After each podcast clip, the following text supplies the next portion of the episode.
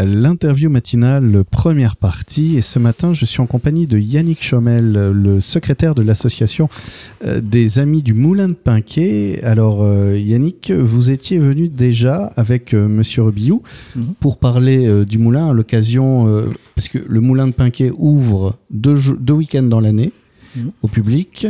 Le premier week-end c'est pendant la journée européenne des moulins. Mhm. Et la deuxième, c'est ce qui nous concerne aujourd'hui, c'est la journée du, les journées du patrimoine. Mhm. Alors, on va représenter, si vous voulez bien, ce moulin de Pinquet pour les auditeurs qui, euh, qui n'auraient pas déjà écouté la première interview. Alors, déjà, le moulin de Pinquet, il est à Saint-Félix-de-Fontcaude. Et c'est un petit bijou, une petite pépite qui a été exhumée de manière euh, un peu laborieuse il y a une vingtaine d'années, il me semble. Oui, 2003. Voilà, 2003. Et à l'époque, c'était un projet, même, je me souviens, vous aviez parlé euh, tous les deux de, projets un peu insensés. Tout à fait, puisque certains habitants de la commune ont trouvé que c'était fou, euh, que c'était une entreprise hein, qui, ne, ne présentait pas l'intérêt de s'y atteler, puisqu'il était complètement en ruine, euh, pas à l'abandon, mais quasiment. Et il y avait même un arbre qui était tombé sur le toit, et on voyait plus le bâtiment, tellement il était couvert de végétation. Donc euh, moi, je n'en faisais pas encore partie, parce que j'étais pas encore à la retraite, mais les trois ou quatre courageux, dont le maire actuel, qui est, le président de l'association, qui s'y sont attelés, ben, on peut leur euh, les féliciter et les, euh, être de- qu'ils ont osé s'y atteler, parce que ce n'était pas du tout évident. Alors, ce moulin, c'est un moulin à eau et pas un moulin à vent, donc ça fait une différence. Et en plus, je crois qu'il a une petite particularité pour un moulin à eau, c'est que le système est à l'intérieur, c'est ça? Tout à fait. Alors, c'est plutôt un avantage pour nous au niveau maintenance et entretien. La plupart, enfin, la, plus- la grande majorité des moulins à eau, ils ont la roue à l'extérieur. D'ailleurs, quand euh, des personnes, de- des adultes entre autres, viennent, euh, découvrent le moulin pour la première fois, et ils sont un peu étonnés. Ils disent, mais c'est pas un moulin, le bâtiment est assez ordinaire, même si le site est très joli, mais euh, on voit rien. Enfin, on voit rien. Elle est où la roue? Alors elle est où la roue? Oui, tout à fait. Alors elle est à l'intérieur, ce qui est un gros avantage au niveau puisqu'elle est à la, elle est à l'abri des outrages du temps, du, du froid, du gel, de la, de la dégradation. Et donc nous, on en est plutôt satisfait. Ça nous donne moins de boulot. Oui, euh, j'imagine déjà que c'est du boulot au quotidien de, de- de gérer un moulin. Euh, son entretien aussi, parce qu'il ne s'agit pas juste de le rénover, de le remettre en état, il faut après le conserver en état. Mmh. Euh, D'autant que c'est évidemment pas une volonté économique, c'est surtout une volonté de préserver un patrimoine, justement. Oui, c'est ce qu'on appelle le petit patrimoine. Alors, euh, c'est vrai que c'est, on en a une fierté parce qu'il n'y a pas beaucoup de communes qui ont voulu s'atteler à ça parce qu'il y avait plus d'inconvénients que d'avantages. On ne fait pas ça du tout pour l'argent, on fait ça uniquement pour euh, préserver un mécanisme de moulin euh, tout à fait euh, ancien et simple. Euh, mais bon, c'est, une passion. Il faut effectivement l'avoir un peu, un peu envie au départ et avoir envie de s'y mettre, d'y consacrer du temps. Et, euh, et puis euh, voilà. Et puis après, ça, ça vient tout seul. Si... Mais bon, le problème, c'est que l'avenir est incertain au niveau euh, relais, relais de- des bénévoles qui s'en occupent actuellement. Ça, ça nous inquiète. Ah, parce que vous êtes combien de bénévoles aujourd'hui dans l'association? On est moins de, on se, compte, on les compte sur le doigt d'une main. Euh, on a, on est, sou- on est soutenu par une trentaine de personnes, mais disons que actifs, on est euh, 3, 4, 4, 5. 4, 5. D'accord, oui, donc ça fait, ça, ça fait peu parce que oui. euh, ce, ce- ce relais justement, euh, parce que vous, euh, ce que vous nous avez dit au début, vous n'êtes pas dans l'association au départ, pourtant vous y arrivez, vous vous y passionnez, vous y mettez. Qu'est-ce qui est, vous, votre déclic justement Moi, je suis un ancien technicien. Et euh, au début, j'ai regretté de ne pas avoir pu les aider à, défricher parce que j'étais encore, euh, encore pas mal occupé. Mais euh, quand ils ont parlé, quand ils ont eu le projet, et là, ça m'a un peu titillé de faire remonter un mécanisme, ah là, j'ai trouvé que ça présentait un intérêt beaucoup plus important pour moi, justement, parce que j'ai toujours aimé, toujours été un peu dans la mécanique. Et j'ai dit, bon, ben pourquoi pas, puis c'est sur la commune. Alors, moi, je suis un amoureux de vieilles pierres. Euh, c'était, une chance, une opportunité. Et c'est ça qui m'a fait euh, m'y intéresser, qui a été le déclic. Donc euh, peut-être justement le, profil, si on a des, techniciens, des fans d'engrenage, un, peu presque d'horlogerie en fait, de, de mécanismes comme ça qui s'imbriquent, s'emboîtent et transforment, euh, ça peut être l'occasion, euh, sans être dans un engagement tout de suite, mais au moins dans une découverte du fonctionnement et, et- et- et une transmission de connaissances et de savoir-faire. Alors tout à fait, il faut dire que c'est pas un mé- une mécanique compliquée, c'est même très simple. Euh, moi j'ai- j'aime bien quand on a des groupes d'adultes, euh, parce qu'on en a aussi, on a pas que, on a beaucoup de succès auprès des écoles, mais on a aussi des groupes d'adultes, motards, randonneurs, passionnés de voitures anciennes ou autres. Et j'aime bien préciser à ces personnes qu'on n'est pas, excusez-moi d'être un peu, pas grossier, mais presque, on n'est pas emmerdé avec l'électronique. Oui. Pourquoi? Parce que c'était une mécanique tellement simple qu'il n'y en a pas. Et ça n'est que mieux. Oh, bah, ça devrait parler aux fans de Harley et de voitures anciennes, ça. Mais non, c'est pas, pas une chose compliquée. Nous, au départ, on n'était pas des meuniers. Hein.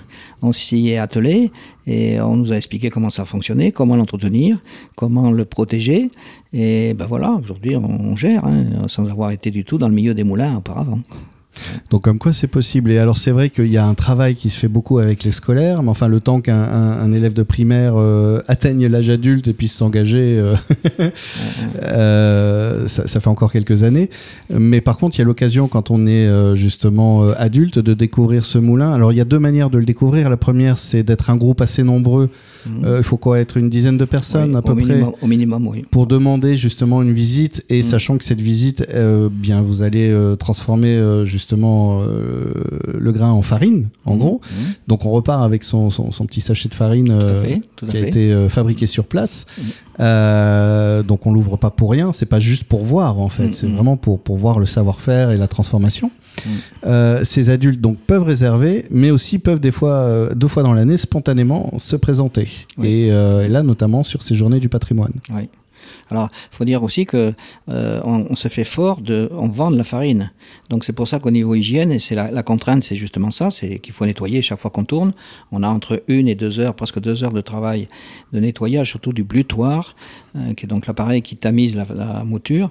Euh, chaque, fois qu'on tourne, il faut le nettoyer. C'est donc un peu contraignant, pas une corvée mais contraignant. Et il n'y a pas beaucoup de moulins qui fournissent, qui acceptent de vendre de la farine à leurs visiteurs. Nous, on le fait uniquement pour les visiteurs. On n'en fait pas du tout un business, mais ça a la contrainte de effectivement nettoyer. Mais bon, c'est un plus. Et on a des retours fantastiques de gens qui nous disent votre farine est unique. Même celle qu'on trouve dans le commerce, même la plus bio des bio, ne vaut pas la nôtre. Il y en a qui nous disent mais ça fait des super gâteaux, des bonnes crêpes. Donc euh, voilà, on a une certaine fierté. Alors on essaye d'être le plus irréprochable possible au niveau hygiène. C'est pas facile parce que c'est contraignant. On peut avoir des problèmes de moisissure, de, bestioles qui se mettent dedans, euh, voilà, de saleté. Enfin, et puis il faut avoir un blé qui soit pas de trop mauvaise qualité. Il faut pas rendre les gens mais, fous.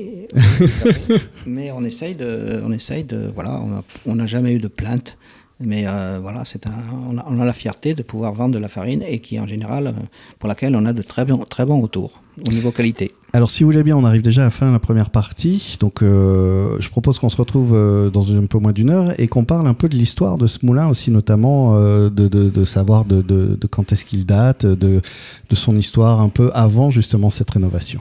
Deuxième partie de l'interview matinale, donc toujours en compagnie de Yannick Chaumet, qui vient, Chaumel, pardon, qui vient euh, donc nous parler de ce moulin de Pinquet. Alors je rappelle que Yannick Chaumel est le secrétaire depuis quelques années de l'association des Amis du Moulin de Pinquet, euh, qui regroupe euh, une trentaine de supporters, on va dire, et quelques membres actifs.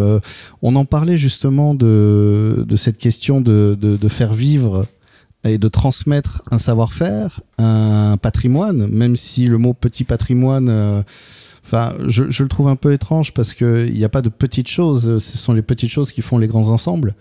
Et euh, donc finalement, ce moulin de Pinquet, euh, l'idée c'est de, faire perdurer euh, donc cette tradition, cette technique.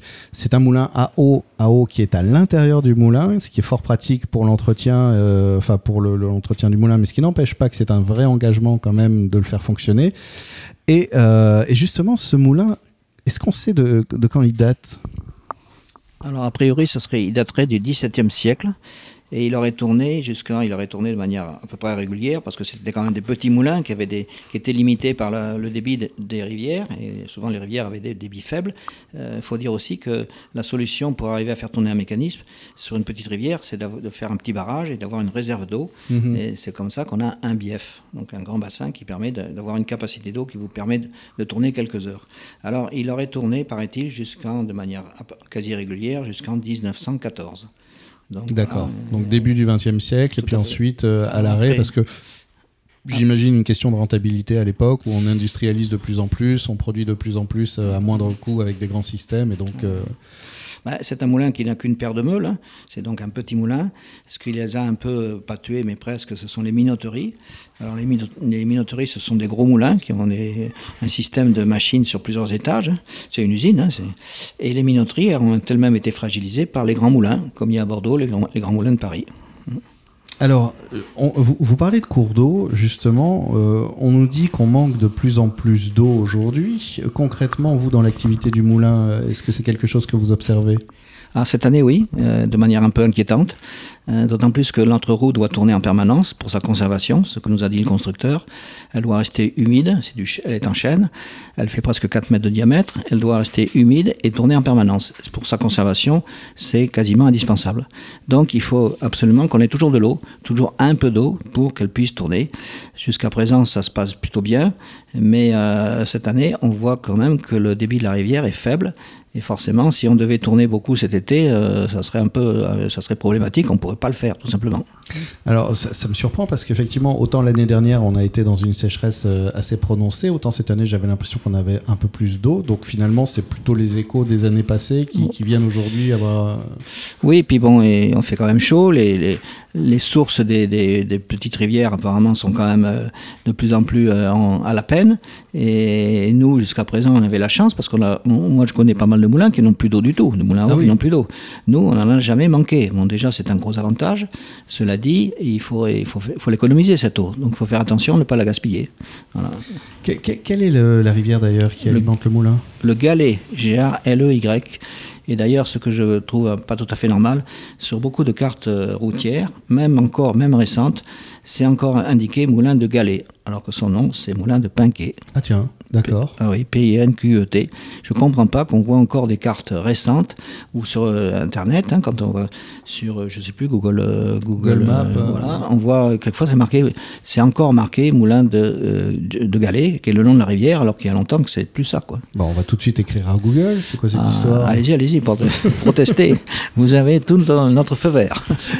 Et donc voilà, alors effectivement, il y a eu cette observation d'une chute du débit qui n'a pas remis en question l'activité parce que justement il n'ouvre pas tout le mm. temps, donc euh, ça permet au moins de préserver, etc.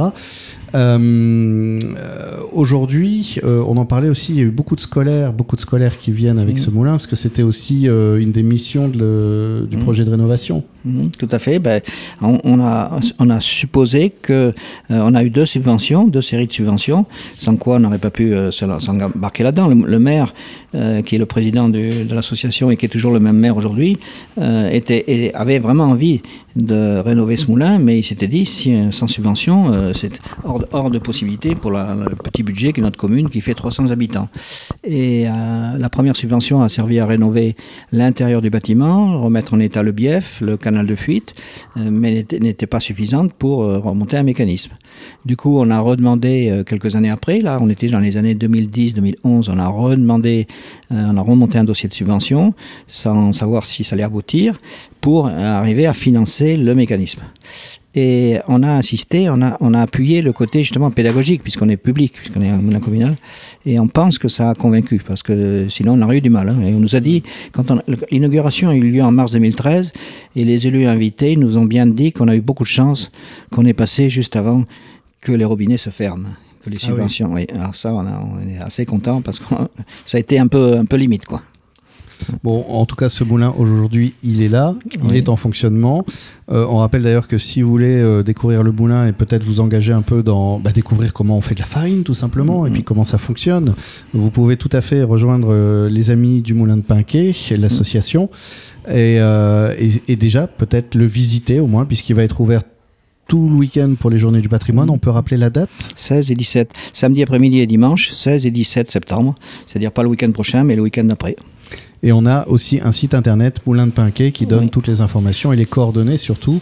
Si vous êtes avec quelques amis, une dizaine, à vouloir euh, justement aller faire votre farine et ensuite vous faire des crêpes assez exceptionnelles. Tout à fait. Moi, je encourage les personnes qui connaissent pas encore le moulin à aller consulter le site parce qu'il donne des indications précieuses sur son histoire, sur sa rénovation. Il y a deux petits films. On voit le mécanisme en fonctionnement et c'est déjà très intéressant pour le découvrir avant de venir, avant de venir sur place. Monsieur Chamel, merci beaucoup.